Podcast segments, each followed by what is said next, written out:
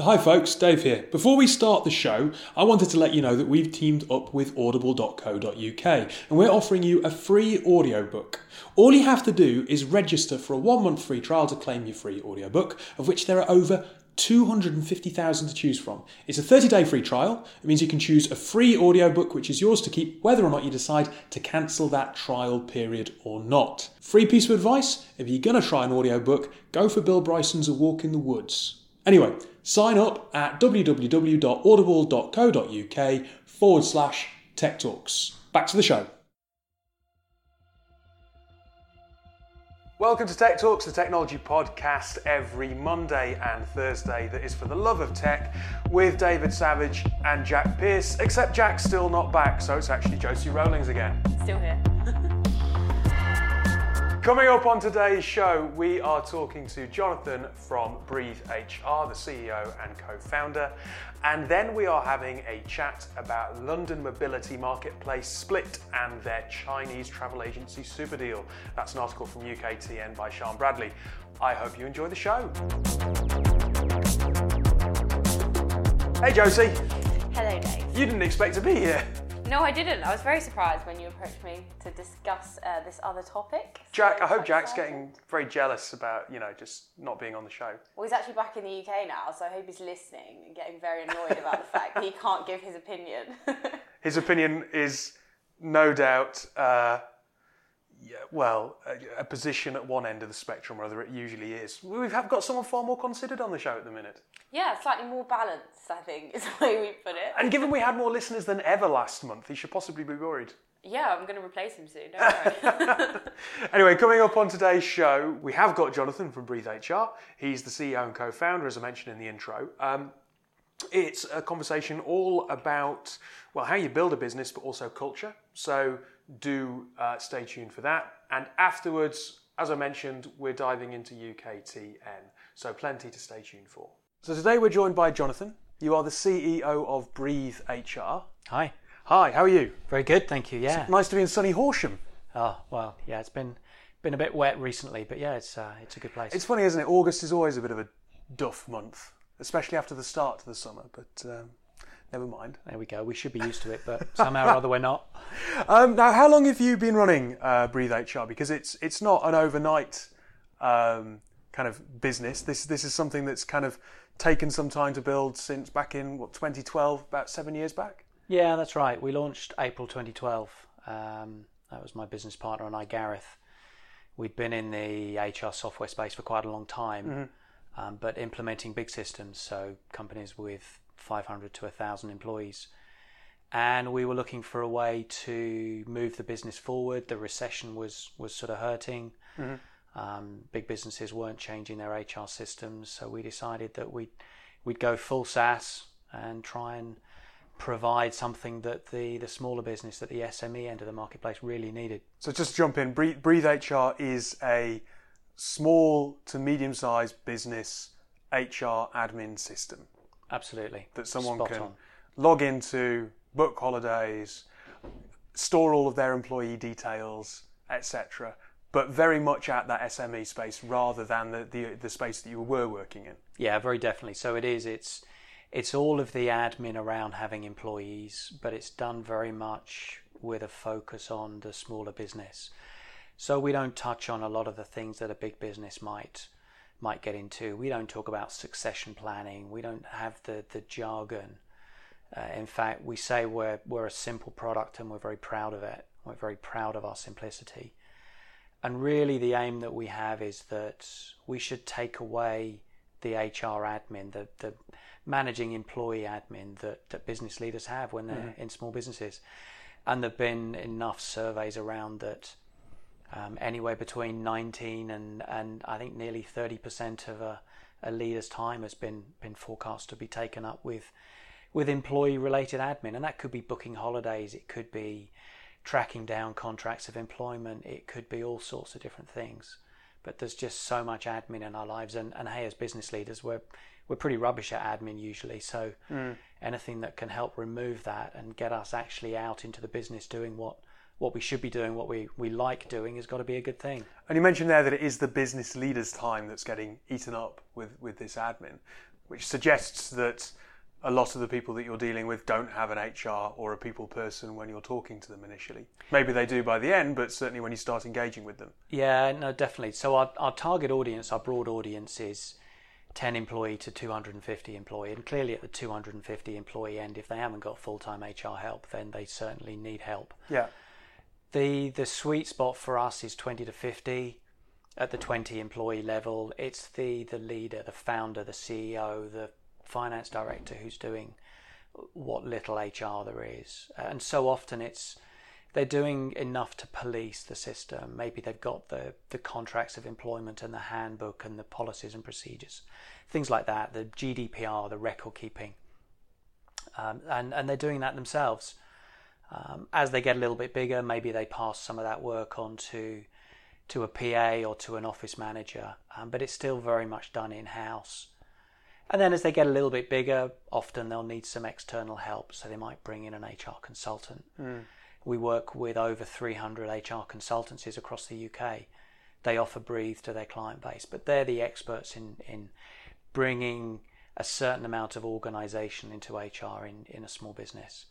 Um, but even then, you know, I tend to think of HR as being the the policing role within a company. And for me, managing employees is all about being one to one with the employees, having conversations with the employees, and creating the kind of culture around an organization that that can make it fly, that can make it happen, and, and make it a great place to be.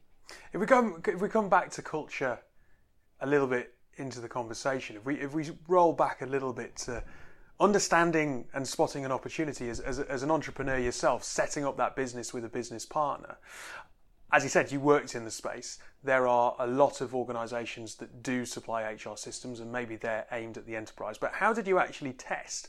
Oh, hang on a minute. There is there is an opportunity here for us because, nonetheless, when you're entering a market that's reasonably mature, like HR systems, that must have been quite daunting to kind of go. Well, hang on a minute. We can we can offer something. There is a niche for us. Yeah, that was that was an interesting time because my instinct as an entrepreneur was just, oh, dive in, it'll be fine, we'll work it out. But actually, what we did was we licensed some HR software that was targeted at sort of mid-tier companies. We licensed that in a way that meant we could offer it on a per employee basis. Mm-hmm. So we could package it in a way that was was very cost effective for a small business. We got that out double quick time. I think it took us two weeks to set that up. Mm. Um, and we started selling it to companies. We started putting the message out there. We started learning the trade as a SaaS business.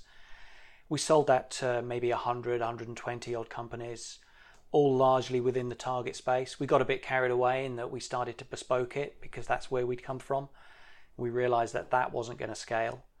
Um, so very quickly, by running a proof of concept, we we justified to ourselves that there was a market. And actually, as part of that process, um, I wrote a two-page business plan, which was largely to just justify us. We didn't need to raise money um, we wouldn't have been able to raise money at that time. So I wrote a business plan and, and I found it about a month ago. And it's, you know, it's remarkably good at describing where we are now. Um, but it was all about a simple product for SMEs with no sales team to sell it. It needed to sell itself with no consultants, no training. Mm-hmm. So no complexity around it. It had to be pure SaaS. So up on the web, free trial, make the free trial a success, get the customer on board, get them started, get them using it, keep them happy. Um, and that's really the model that we've been refining since. Now, you and your business partner, Gareth, who's the CTO, you, you basically put a lot on the line. You wound down your existing business and you ploughed a lot of money into this idea. And you obviously had that passion, that drive that this could work. Yeah. But then you went and you outsourced the development to a company in Brighton. Was that quite challenging for you guys mentally, kind of, I suppose, to go, here's this idea, here's everything riding on it, and now we're going to put it in the hands of a company that's, to all intents and purposes, not part of our business. they are not joining us and building it together. We're paying them to build something. That that must be nerve wracking. Yeah, it was. It was. I mean, it was nerve wracking. It was exciting. It was exhilarating. Is probably the best way of doing it. We looked at taking development offshore. Um, I tend to say to people, we looked at going offshore but didn't quite make it. We mm. ended up in Brighton. Um, the dev firm that we found, really great bunch of guys, company called Datanauts. Um, they really bought into what we were trying to do. Gareth camped out actually in their offices for a good few months as it was being developed. Um, and what it meant was we got it developed in double quick time. So we laid down the first line of code. I think it was probably in October 2011. Mm. We launched it on the 1st of April 2012. Signed our first customer within an hour of launching, uh, which was you know which was exactly what we wanted to do. weren't convinced it was going to happen, but all the time that Gareth was doing the dev, I was holed up in a coffee shop near where I lived, designing the website, building up the pre-list, working at how we were going to sell it. How important do you think it was that Gareth was in that office with them? Oh, essential. Yeah. Yeah, we we we'd bitten the whole minimal viable product bug straight away. Uh, we knew we wanted to do the least that we could to make it viable, and by having Gareth in there, he was able to keep reining it back in. So I think it would have been all too easy if we developed it over Skype or remote. I think it would have been too easy for extra things to creep in. Mm.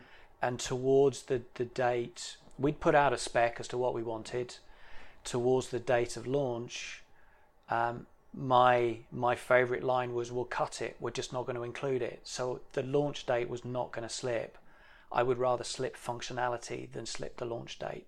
Right. And we very much kept with that ever since. What we decided was that any functionality that slipped the launch date would just come in later releases. Mm. And we've pretty much done a release every two weeks since. Um, so the functionality just keeps coming in. Um, so yeah, it was. I think it was essential to to get it as we wanted it and to get it out on time.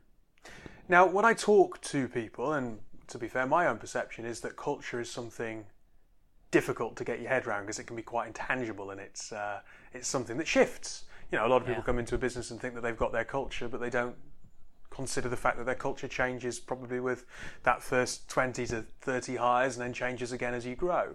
So what you know, you, you're dealing with what, 5,000 customers? Yeah.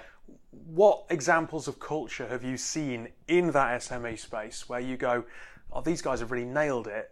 That's impressive. They, they've got their head around what culture is.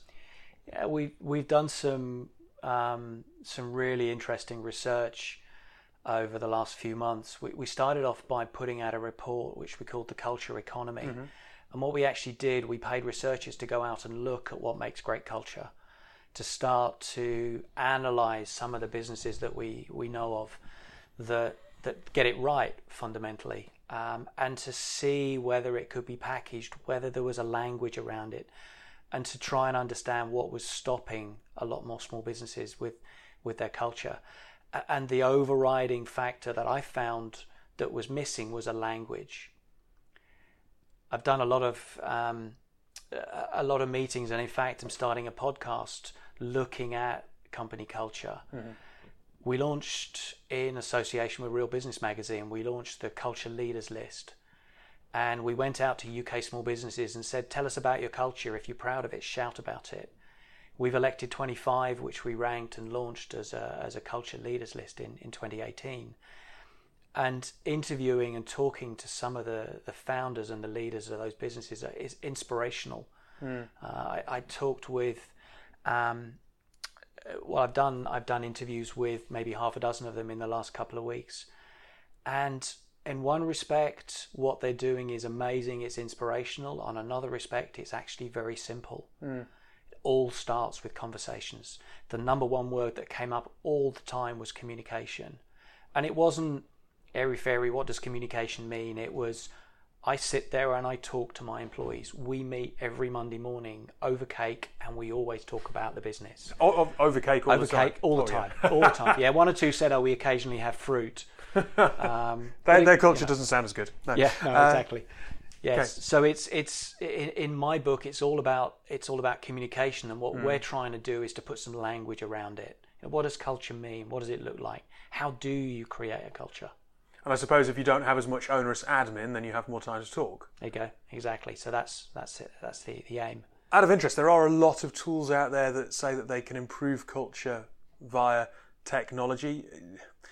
What store do you set in that? You you work with a lot of organisations. Um, is it quite simple that those are just improving communication, or how, how do you kind of view people when they're trying to sell culture through a solution? Yeah, I tend to take a pretty extreme view of that in that technology cannot solve a bad company culture.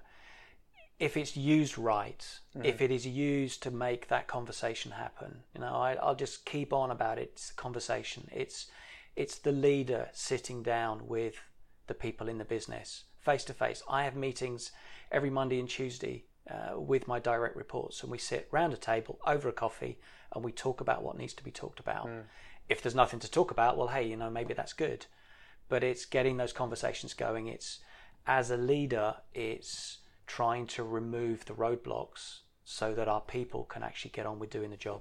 Now, one thing that you mentioned, and this sorry, this is just a last question, but one thing that you mentioned before we hit record was that you celebrate when a client grows out of your sweet spot and it passes maybe 250 staff or around about that mark, Yeah.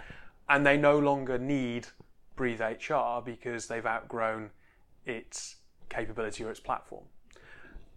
Is it tempting to try and build in services to compete with big bigger products, or, or does or, you know do you have to have a certain amount of discipline to say no, this is our space and we are going to stick in this space? It's always tempting. I'm an entrepreneur. You know, it's always tempting to go out there and find the business, but it's.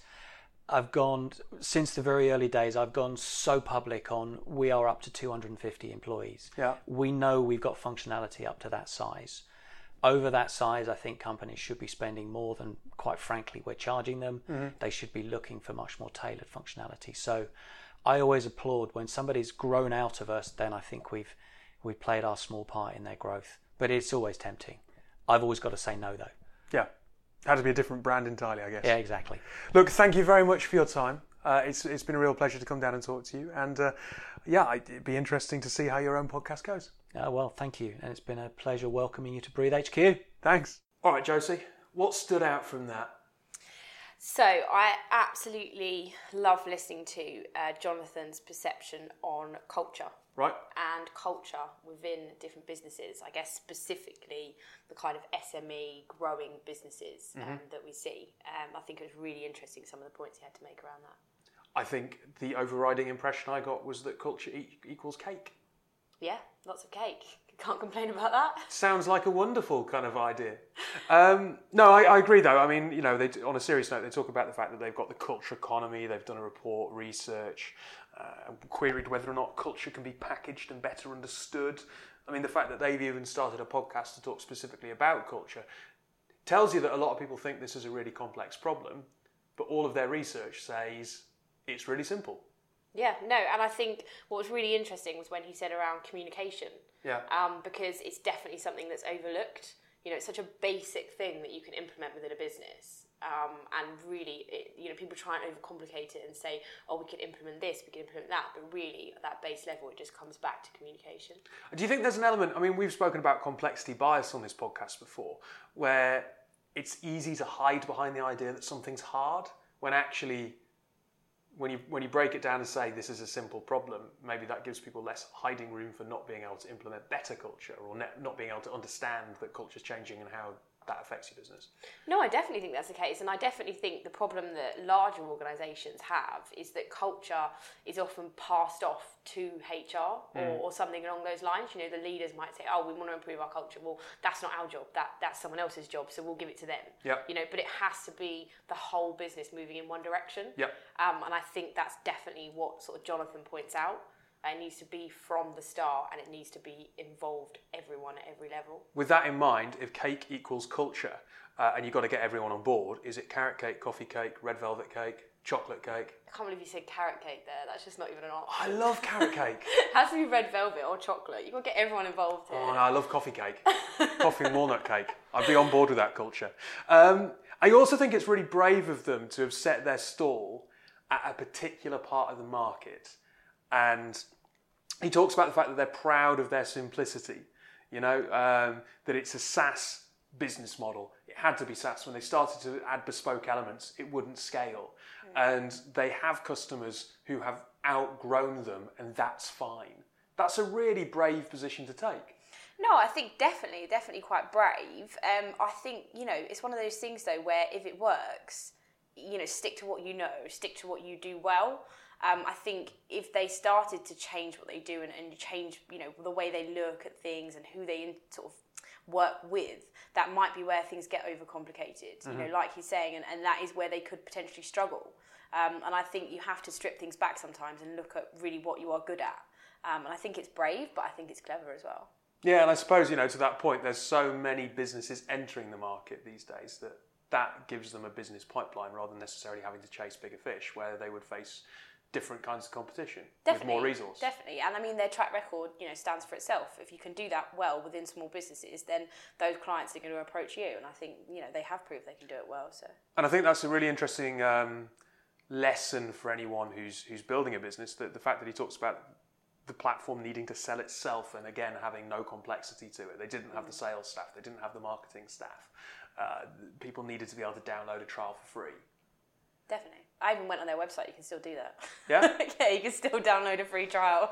There we go. Why don't we do that? Right. Um, look, Jonathan, it was fantastic to have you on the show. Thank you very much for sharing some insight into your business and culture more widely across the industry. Uh, he mentioned there is a podcast. We will include a link to it in the show notes because why the hell wouldn't we want you to listen to some more content whilst you've got the time? Um, but yeah, thanks for that. Stay tuned though. We're about to have an advert break, and after that advert break, we're going to be talking about Sean Bradley's article in UKTN. Why don't you like coffee cake or carrot cake? Carrot cake's just not okay. Oh, carrot they quite great. often put nuts in it as well, so I can't have that one. Oh, yeah, fair enough. Jack, I know it's a bit of a stretch, but just imagine you're running a business, okay? And you need to grow that business, and talent, as you know, costs a lot, mm. not to mention it being hard to find. Mm. If you could hire a software engineer for your business that probably has a terrible product if your track record is anything to go by, but it's trained specifically to your business needs for just around 24,000, would you? Dave, that sounds like a bargain, and I think I would. Slightly insulted that you can't picture me running a business. I know, it's such a stretch, isn't it? anyway, well, you'd be in luck because there is a new program that can deliver highly skilled developers um, way under the usual cost quoted by recruiters. So why don't you prove me that you do have a little bit of business savvy acumen there and get in touch? Do you know what? I'm going to. If not just to prove you wrong, but who do I drop a line to, Dave? How do I get in touch? Easy. You simply email future skills program at harveynash.com. Future hyphen skills hyphen program at harveynash.com. Can they find me a new podcast co host to replace you? Shut up. Please. Welcome back to Tech Talks. It is time for the news.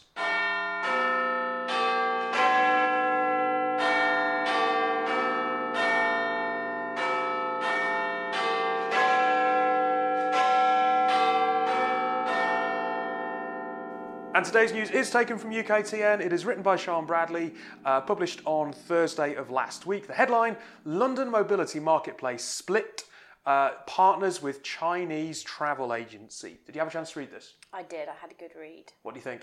I think it sounds interesting. Um, I, I hadn't even heard of the original business, if Split. I'm honest. Yeah, I'd No, never I heard hadn't. of them. No. Um, and it made me really interested in actually looking up the platform itself and, and the, the sort of what, what, what it's used for currently. Um, but I did think it was interesting that it had been picked up by a Chinese travel agent. I, I, I think it's interesting on a couple of fronts. Um, first of all, there, this idea that you have marketplaces of technology companies coming together and, and leveraging off, off each other is a really interesting one because you often think of partnerships and you think of uh, an SME or a smaller business partnering with a larger business and, and those two kind of, you know, that innovation trade off that you get and scale. But here, I mean, on the podcast before, we've had PensionBee and Starling Bank and they work in an ecosystem where Starling Bank want to be the best current account in the world and PensionBee want to be a disruptor in the pension space and they leverage off each other's networks. And here, this isn't even, it's not to say that that's not a brilliant idea, but it is. But travel, global travel, is something that happens all the time. And so if you have a Chinese travel agency that can plug their users directly into something in the UK, you can see how that's great for their users. But for Split, all of a sudden they've got access to this huge community of users that otherwise would never know who they are. Mm, especially, I mean, even in that article, it said 131 million outbound tourists from China in 2017. That's nuts. that's mad. You know, it's the it's the biggest market for this kind of thing. Um, and I think the fact they can now come to the UK and they're going to have the opportunity to use one app to do all of their travel. Yeah. You know, it, it's amazing for this business. Out of interest from a user point of view, I get quite tied to particular apps. Like I do like Uber for for taxis. I use Citymapper. Um, I've, I've got Skyscanner. I for travel, I will jump in and out of certain trusted apps. I'm not sure how I'd feel about one app as a link to a lot of other things because like they're only going to give me access to the apps that they've chosen to partner with. Mm. Would you switch to something like this? I I- suppose traveling honestly, abroad, I think it really depends what country I was going to and how Yeah. well I know that country. Because if I was going somewhere like Spain or Greece or somewhere that I've, I've frequently travelled, you know, I know what to do. I, I know what apps to use. I know what, what is common. Yeah. But if I was going somewhere like China, you know, are, are those apps even applicable anymore? Like, can you use those things to even get around that country? I, I don't know. So I think having one platform for that, you know, I, I would find that really useful. That you can trust. Exactly. You know, it, it's ironic because if, if someone sent me that and said, use this to get around London, I'd go, well, no, because I've got Citymapper and I've got Yeah. Uber and I don't need that. But I know London. And I think I know? think there's an interesting point here. To, to- they talk about the fact that when they visit a new country, the app boasts interactive chat with auto translation. And I Mm. suppose if you're Chinese, Chinese and English, or you know, Chinese and English, fair enough. But if you're going to Germany or you're going to Spain or Italy, I can't imagine many Chinese tourists necessarily speak four or five languages. I mean, I, I barely speak one, so it'd be churlish of me to, to have a go at anyone. them, yeah, they should speak all the languages. yeah. but um, that must be a huge part of the sell for them. Yeah, definitely. I think it, it's it's feeling comfortable where you're traveling, isn't it? And I Yeah. think the language barrier is definitely huge. And I know they mentioned around currency as well. Um, this even translates your currency for you. So if you're using like Uber, for example, the reason that's so great is because you don't have to have cash. You know, you don't have to get in a black cab and give them 40 quid when you get out. Yeah. It just goes out your bank account. You know, and if that's giving you the best rates and you're being able to travel, then that's great. You Yeah. know, you don't even have to worry about money either. I suppose my only question mark about this would be are they sharing user data? And if they are, how transparent are they about that? If you're signing into an ecosystem and then all of a sudden you've got access to a number of different apps, is there an element of a Chinese, well, pardon the pun, I guess, but a Chinese wall between those apps and, and the data and the flow and how, and how your personal details are being used between organisations in partnership? Yeah, and I also think it could be interesting for other businesses to buy that information in terms of where people are traveling, Yeah. where are the most common places people are going, um, you know, tourist routes, Mm-hmm. things along those lines. So, like you say, it's where that data is actually being sold to or maybe given to people as well. given that that's such a big currency, and for uh, Ctrip in, in, in China, that must be a real big bargaining chip for them. Mm, definitely, and I think you know, you, even then, when you're talking about the fact that one of these businesses is in the UK and the other one's in China, it's what what are the data laws? How are they going to sort of breach that, and, and how are both companies going to be happy about that? Yeah, yeah, absolutely. Any further thoughts? No, I think that's covered everything from my side of things. I just think uh, we need to get one set up for, for China and everywhere else, and I might travel a bit more. Ah, there we go. Bought into Ctrip. Right. Well, look, that brings us to the end of today's show. Thanks for tuning in. We are back on Thursday. I'll be on it. I'm not entirely sure who else will be joining me at the minute. I'm replacing Jack now, so it's fine. I'll be back. but um, yeah, we will talk to you soon.